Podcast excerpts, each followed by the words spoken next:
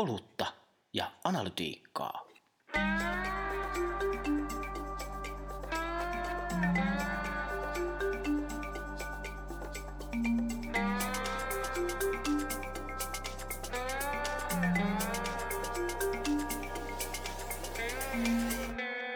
Se on tekoälyn kanssa ihan sama asia, tai koneoppimisen, miksi mm. ikinä sitä halutaankaan kutsua.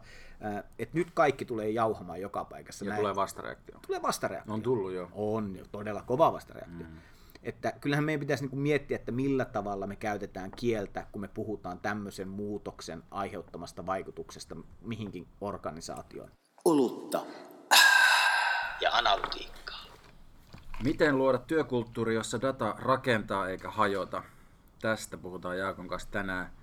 Edetään siinä järjestyksessä, että puhutaan ensin historiasta, eli miksi ollaan tässä tilanteessa, että mekin tästä tänään puhutaan, minkä jälkeen yritetään vähän jäsennellä steppejä, joita noudattamalla on mahdollista luoda sellainen oikeanlainen innostunut, datasta inspiroitunut työkulttuuri. Myös luovalla alalla, kuten mediassa, jonka suhde dataa voi olla joskus hieman jännitteinen, mutta tähän väliin sihautetaan taas Bisse tällä kertaa. Tämä on tällaista erästä nimeltä mainitsematonta irlantilaista tummaa vahdostaan tuttua olutta. Kyllä. Oi, oi, oi, oi. Ui. Mikä se oli? Kevään lapsi, kesän lapsi. Mikä se oli se sun lapsuuteni kesät. lapsuuteni kevät nyt? Aa, oi.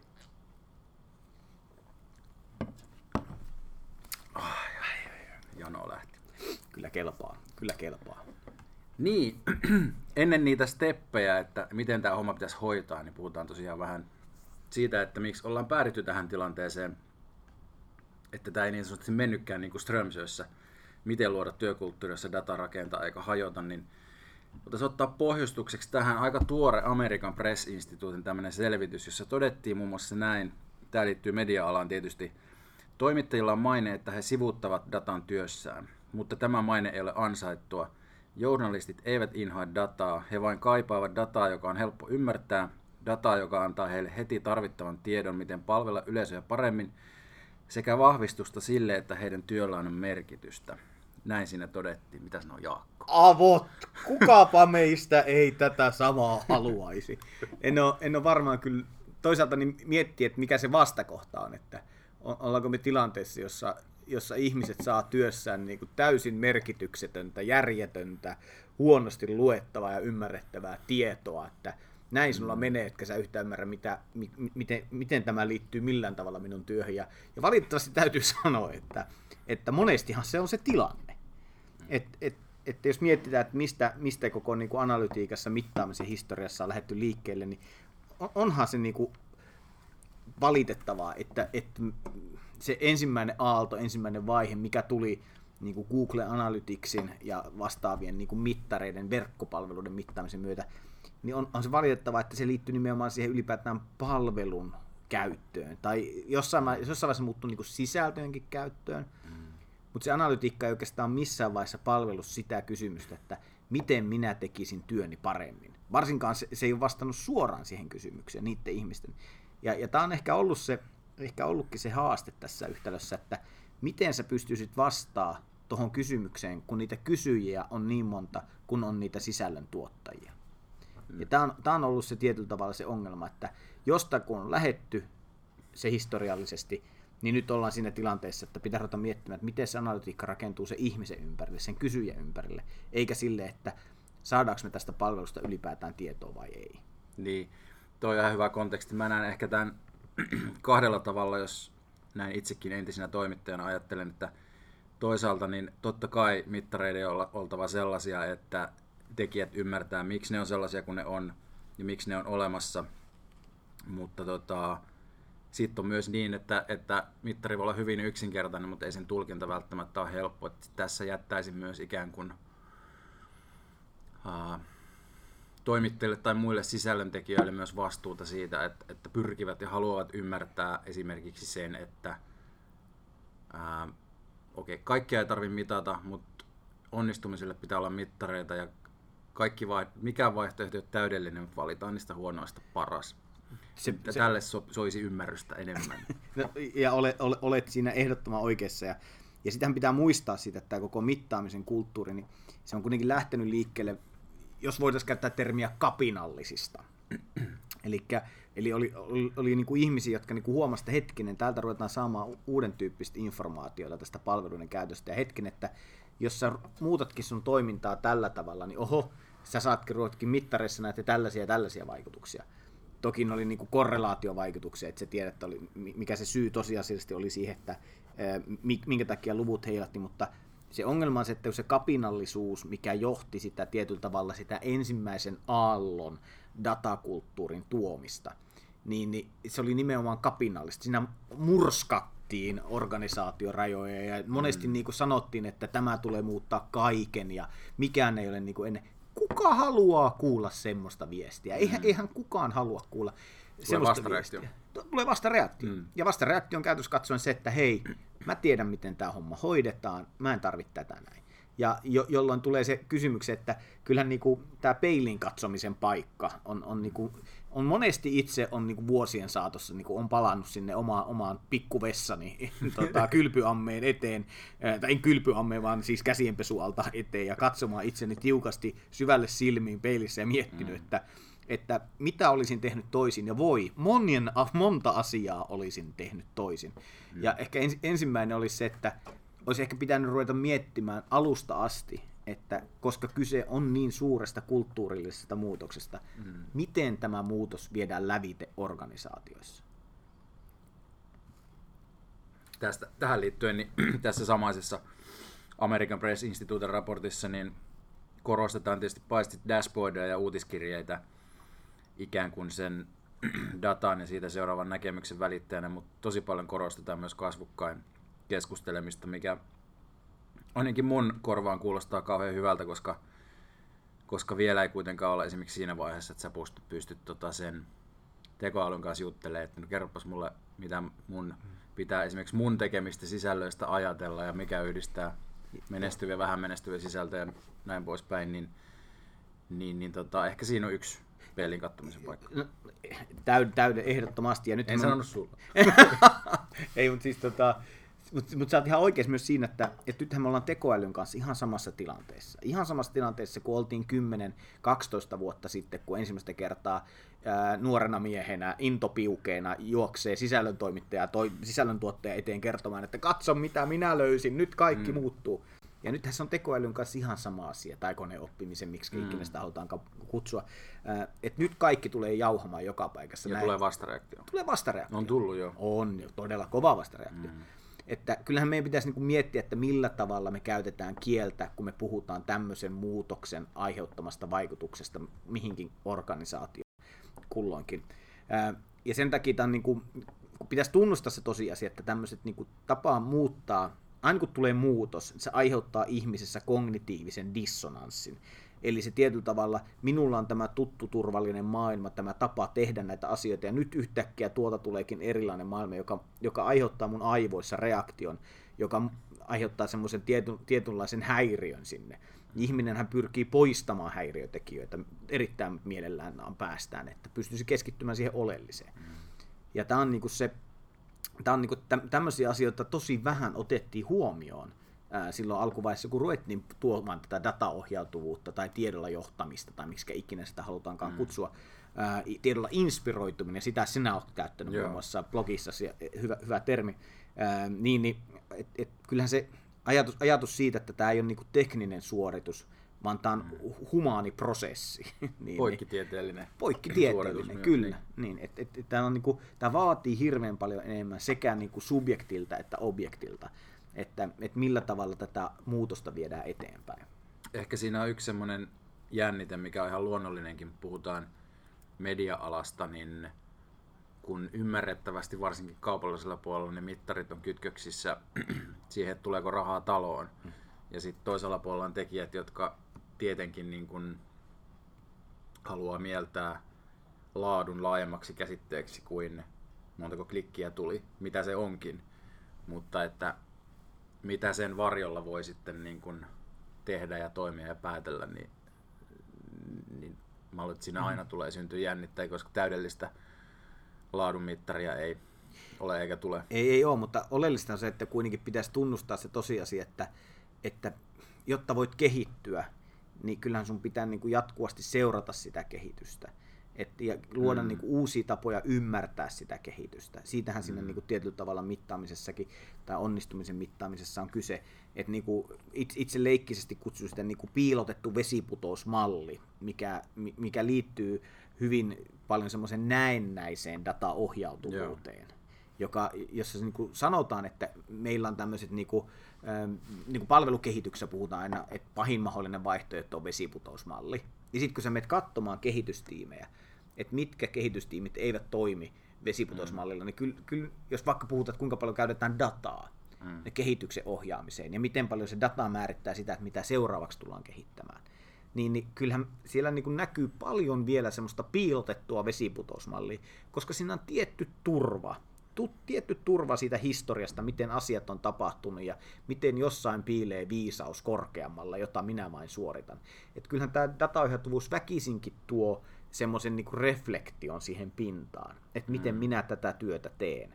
Ja, ja se on niin kuin mun mielestä, se on, se on myös niin kuin asia, mitä pitäisi, mikä pitäisi huomioida, kun sitä muutostyötä tehdään. Että ihminen vaan se on, se on musta aukko se tuttu turvallinen vanha kulttuuri. Se vetää aina puoleensa. Mm. Vaikka kuinka paljon sua yritettäisiin repiä pois sieltä, että tulee nyt pois, niin ei, se on, se on vaikea päästä eroon. Tuosta vesiputoksesta tulee mieleen ehkä semmoinen kielikuvana sellainen, tota, että sä kovaa vauhtia ajautut jonnekin suuntaan oikeastaan niin kuin tietämättä, tai ei ole kauheasti niin kuin, ohjailtavuutta siinä. Ja tota, onko se vanha maailma ollut sitten tällä analogialla joku lätäkkö, jossa oltu paikallaan, niin mikä se ihanne maailma sitten, jos sulla on niin kuin vene, jota pystyy ohjaamaan täydellisesti? niin, niin. Se on varmaan kuka mistäkin tykkää, että toiselle se voi olla niin kuin tietyllä tavalla paratiisisaarelle päätyvä, hiek- päätyvä vesilaguuni ja, ja toiselle se voi olla jonkinnäköinen ää, niin, että et vene, jota joku toinen ohjaa tai, tai mikä ikinä se onkaan. Ihmiset on hyvin erilaisia. Ihmiset tarvii erilaista tietoa tullakseen paremmiksi. Ja, ja, ja, ja se on ehkä niin kuin parempi, kysymys onkin siitä, että miten sitä maailmaa tulkataan sellaiseksi, että ihmiset löytäisi itselleen oikein tyyppisiä kysymyksiä ja sitä kautta myös vastauksia nimenomaan sitä datasta. Mm. Ja, ja, ja sen ympärillä pyöriminen ehkä se oleellinen. Joo. Tästä, tässä on yksi sellainen kysymys, joka on mua monesti mietityttänyt, että jos, jos mittari on hyvä, mm. mutta sitä ei tekijät ymmärrä, niin onko se mittari silti oikeasti hyvä? Jos puu, jos, jos puu kaatuu metsässä, e, eikä sitä kuule kukaan, niin äh, kaatuuko se, miten se menee se sanoo, en mä muista, miten se Niin, äh, niin, on, onko, se, mit, niin, niin, onko se mittari hyvä? En, mä, Tuo on hyvä kysymys. Ehkä en se, varma. En, en, en mäkään. Ei mun mielestä mittari on hyvä. Se on vähän niin kuin sama, että onko semmoinen tekoälysovellus hyvä, ää, tai semmoinen koneoppimisen sovellus hyvä, joka ei aiheuta mitään, mitään niin kuin vaikutusta tai hyötyä ihmiskunnalle. Tämä on vähän niin kuin vastaavan mm. tyyppinen kysymys. Että pitäisikö tietyllä tavalla se niin kuin asioiden arvo mitata kuitenkin aina semmoisessa yhteisöllisenä hyvänä, mitä siitä aiheutuu. Niin, arvontuotto, vaikuttavuusteemaa. Niin. Tässä on muuten yksi esimerkki siis Dallas, Dallas Morning Star sanomalehdestä, jossa yksi KPI eli suorituskykymittari on, se on siis eri kuin mikä näillä sisällöntekijöillä, koska se KPI on niiden mielestä liian vaikea hmm. ymmärrettä sillä ruohonjuuritasolla, eli heillä on yhtiötason KPI, konversio, eli muuttuuko kiinnostuneet lukijat tilaajiksi, mutta sitten toimittajilla on palavat käyttäjät ja jutuissa käytetty aika, joiden niin kuin, tämä yhtiö olettaa ainakin korreloivan siihen, että tilaajia tulee sitten lisää, mutta tuossa mun mielestä ihan siis sinänsä kiinnostava esimerkki siitä, että on tajuttu, että tätä konversiota ei ehkä kanta sinne jokaiseen aamupalaverin tunkeen. Kyllä. Että teepä juttua, jos tulee konversiota. On, toi on mun mielestä nerokas tapa, nerokas tapa toimia, että tietyllä tavalla tiedetään, että meidän oikeasti me tavoitellaan tätä, mutta se, että jotta me päästään tähän, niin organisaatio pitääkin tehdä tällaisia asioita. Ja mun mielestä tässä nyt ollaan niin kuin oikeiden asioiden äärellä. Näin sen pitäisi toimiakin. Näin sen pitäisi toimia niin kuin ihanteellisessa maailmassa. Olutta. Ja analytiikkaa. Jos katsotaan vähän tulevaisuuteen tässä, mm. että mitä, miten niin kuin asioita, miten me voitaisiin rakentaa menestyksikäs dataohjautuvuuden kulttuuri. Mm. Niin, niin, äh, niin mitä, asioita, mitä asioita sulle tulee niin kuin mieleen? Mitkä asiat pitäisi ottaa huomioon? No varmaan vähän makuasia, että mistä aloittaa, mutta jos aloittaa tästä KPI-maailmasta, niin tietysti ne toiminnan päätavoitteet on hyvä määritellä ja sitten ne indikaattorit tai, tai suorituskykymittarit, miksi niitä kutsuu, jotka on parhaita arvauksia, mm. Mm. Vihjeitä siitä, että ollaan menossa oikeaan suuntaan, niin se on ehkä se eka niin. steppi. Se, se on, ja sitten siihen sama, samaan syssyyn, kun mietitään sitä tavoitteita, niin että et ihmiset myös tajuaa ne tavoitteet. Ei välttämättä sitä kokonaistavoitetta, mutta edes sen oman, oman roolinsa vaikutuksen siihen kokonaistavoitteeseen. Mm. Mikä se tavoite on, mihin tässä tähdätään. Öö, itselle tulee mieleen niin toisena pointtina se, että mikä vähän liittyy tuohon tavoitteeseen, mikä liittyy siihen keskusteluun, kun käydään sitä tavoitteen ympärillä, on se yhteinen kieli. Mm. Et tietyllä tavalla puhutaan ymmärretään, mistä puhutaan, kun puhutaan dataohjautuvuudesta. Mm. Ymmärretään, mistä ne ihmisetkin puhuu, jotka eivät välttämättä ole sillä samalla tasolla kuin se ää, tota, megakonsultti, joka tulee kertomaan kaikista niistä hienoista eri tavoista, joilla mitataan ihmisten aivosähkökäyriä ää, ja jotenkin sillä on vaikutusta se yrityksen lopputulokseen. Eihän se, mm. se on kivaa nice to know juttu, mutta loppupeleissä sä mietit, että miten se muutos tapahtuu, niin kyllä se ensimmäinen, niin kuin, että ymmärretään tavoitteet, mutta puhutaan myös samasta asiasta. On se mm. yhteinen kieli. Toi on tosi iso juttu ja erityisesti toimittajien kohdalla sen takia, tämänkin voin sanoa niin kuin en Norsulutornista, vaan entisenä toimittajana, että toimittajat on osaa olla ihan helvetin kyynistä mm. porukkaa. Mm. Että, että esimerkiksi tämä, sä sanoit äsken kognitiivinen dissonanssi, niin bullshit-mittari heiluu heti tietyssä. Tämä... Mahtavaa, jos joku on kuulolla, joku toimittaja. Mutta niin. se on mun mielestä, ja mun mielestä se on ihan hyvä, että pyritään olla mahdollisimman ymmärrettävä. Toki siinä on tietysti niin kuin voi, voi myös pyrkiä tietyltä osin näkemään sen äh, terminologian yli sen sijaan, että, että, että hei, mehän saadaan muuten kirjoilla, vittu, että mä en tajua mitään. Sä voit laittaa piipin siihen.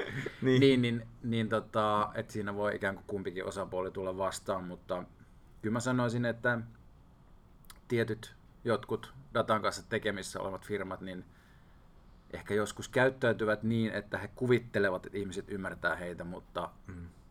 Mutta totuus on välillä aivan toinen. Että, Kyllä. että voidaan lähteä vaikka siitä, että, että kuinka moni huoneessa välttämättä tietää, mitä eri selaimet tarkoittaa. Niin, niin. Klikki nyt sivulla taas varmaan on, mutta että mm. sit siitä heti pidemmälle. Niin... Ja sitten se kysymys, että pitääkö edes ymmärtää. Et se on niinku, ehkä tämä kohta kolmonen tässä, että et kyllähän se pitäisi niinku, tässä meidän, meidän niinku menestyksen avain, avainlistassa, että, että miten sitä muutosta pitäisi ajatella yksilön kannalta. Mm. Että miten, millä tavalla, miten tämä muutos vaikuttaa niihin kaikkiin yksilöihin organisaatiossa. Ja tämä on tietenkin semmoinen asia, että eihän tätä voi ajatella sille, että Lempis Jaakko norsunluutornissaan valkoisilla silkkihansikoillaan tota, kirjoittaa lappuja, että nyt kuule sinäpä ymmärrät tämän asian näin, vaan tähän pitää niin kuin hajauttaa organisaatioon. Kyllä. Et siis niin kuin hajaut, hajautettu organisaatiomalli, mikä tietenkin on myös ainoa oikea organisaatiomalli, näin niin kuin muutenkin, niin, niin sitä kautta me vaan saadaan niin kuin se yksilön ääni ja yksilön näkemys niin kuin kunniaan ja näkyviin. Ja, ja si, siitähän pitäisi niin kuin, ää, koko, koko sen niin kuin, tavallaan toiminta myös ajatella. Kyllä joo, tuossakin todettiin tässä, viittaan nyt kolmannen kerran siihen raporttiin, mutta... Tota... Se, on, se, on hyvä, se on vaikuttanut suhun tämä raportti niin selkeästi. Siinä oli tavallaan tiivistetty oikeastaan se, miten mä itse ajattelen. mutta siinä, siinä oli yksi pointti, että ajattele yksilön kannalta, tee selväksi, miten kukin työntekijä voi vaikuttaa asiaan ja mitä hänen on tiedettävä ymmärtääkseen, onko hän onnistunut. Niin, niin, niin, Tämähän niin. on se tavallaan siis tähän kuulostaa kauhean yksinkertaiselta, mutta ei se näin, näin yksinkertaista aina ole. Ei. Tietenkin, jos, jos ne onnistumisen mittarit tavallaan tiivistyy johonkin semmoiseen kylmään numeraaliseen, niin. niin siitähän ne jännitteet sitten tulee. Niin. Kyllähän niin kuin organisaatiossa on muitakin tavoitteita, joille on jotain muita mittareita. Niin.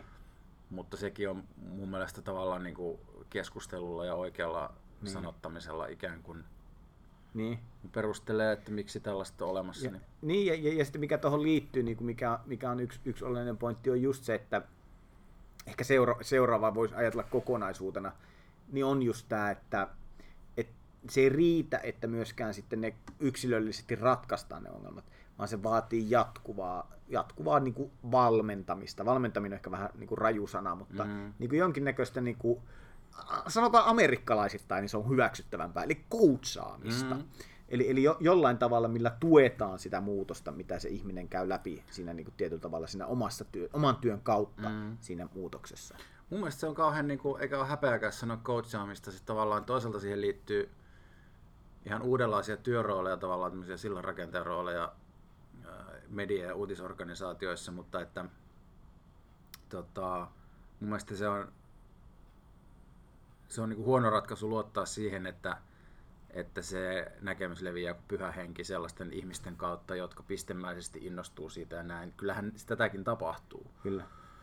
Mutta että kyllä siinä niin kuin pitkään saattaa kestää, että otellaan, että Ville, Ville 25 tuolla herää kyllä. kysymään, että saisiko vähän kyllä, dataa. Kyllä, kyllä, nimenomaan, että missä se minun data on. Ja, ja joka onkin niin kuin, tietyllä tavalla yksi, mikä ole, mainitsit tuossa aikaisemmin kanssa ne dashboardit ja sitten semmoinen seuranta, mikä tässä niin kuin liittyy mun mm. mielestä niin kuin, tosi oleellisesti tähän koko touhuun, että se kun olisi vaan niin mahtavaa ja ihanaa, että kun tämä kerran on vähän niin kuin käyty lävite ja tehty ja, ja sitten se olisi siinä, niin että sitten se vaan niin jotenkin maagisesti tapahtuisi nämä asiat.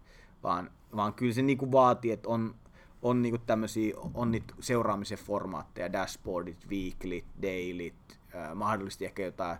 Meikähän itse vastustaa loppuasti kaiken maailman niin uutiskirjeitä, koska mm. se on, tota, mutta mut toisaalta mä oon nähnyt esimerkiksi niin muutaman erittäinkin toimivan uutiskirjan mallin, missä kerrotaan palvelun kehityksestä, palvelun menestyksen kehityksestä. Niin. Mutta se, mut se on niinku, mut kyllä mä oon nähnyt paljon enemmän uutiskirjeitä, jotka ei kerro mitään varmaan riippuu vähän kohderyhmästäkin, että, että ylipäänsä niin kuin ainakin omat kokemukset on, että onnistumisen mittaamisen kanssa on luonnollisestikin paljon niin kuin mutkattomampaa toimia pienemmässä organisaatiossa kuin isossa, mutta että, että, että tietenkään niin kuin sä rupeat tuhannen hengen organisaatiolle lähettelemään jotain sähköpostia, että nyt, nyt meni näin ja sitä ja tässä. Niin. Mutta mikä se nyt onkin se kullekin luonteva tapa. Oh. No, ei, me, me tiedä, onko se niinku, en tiedä, onko se yhtään järkevämpää rakentaa niinku kalliilla dashboard, jota kukaan ei käytä.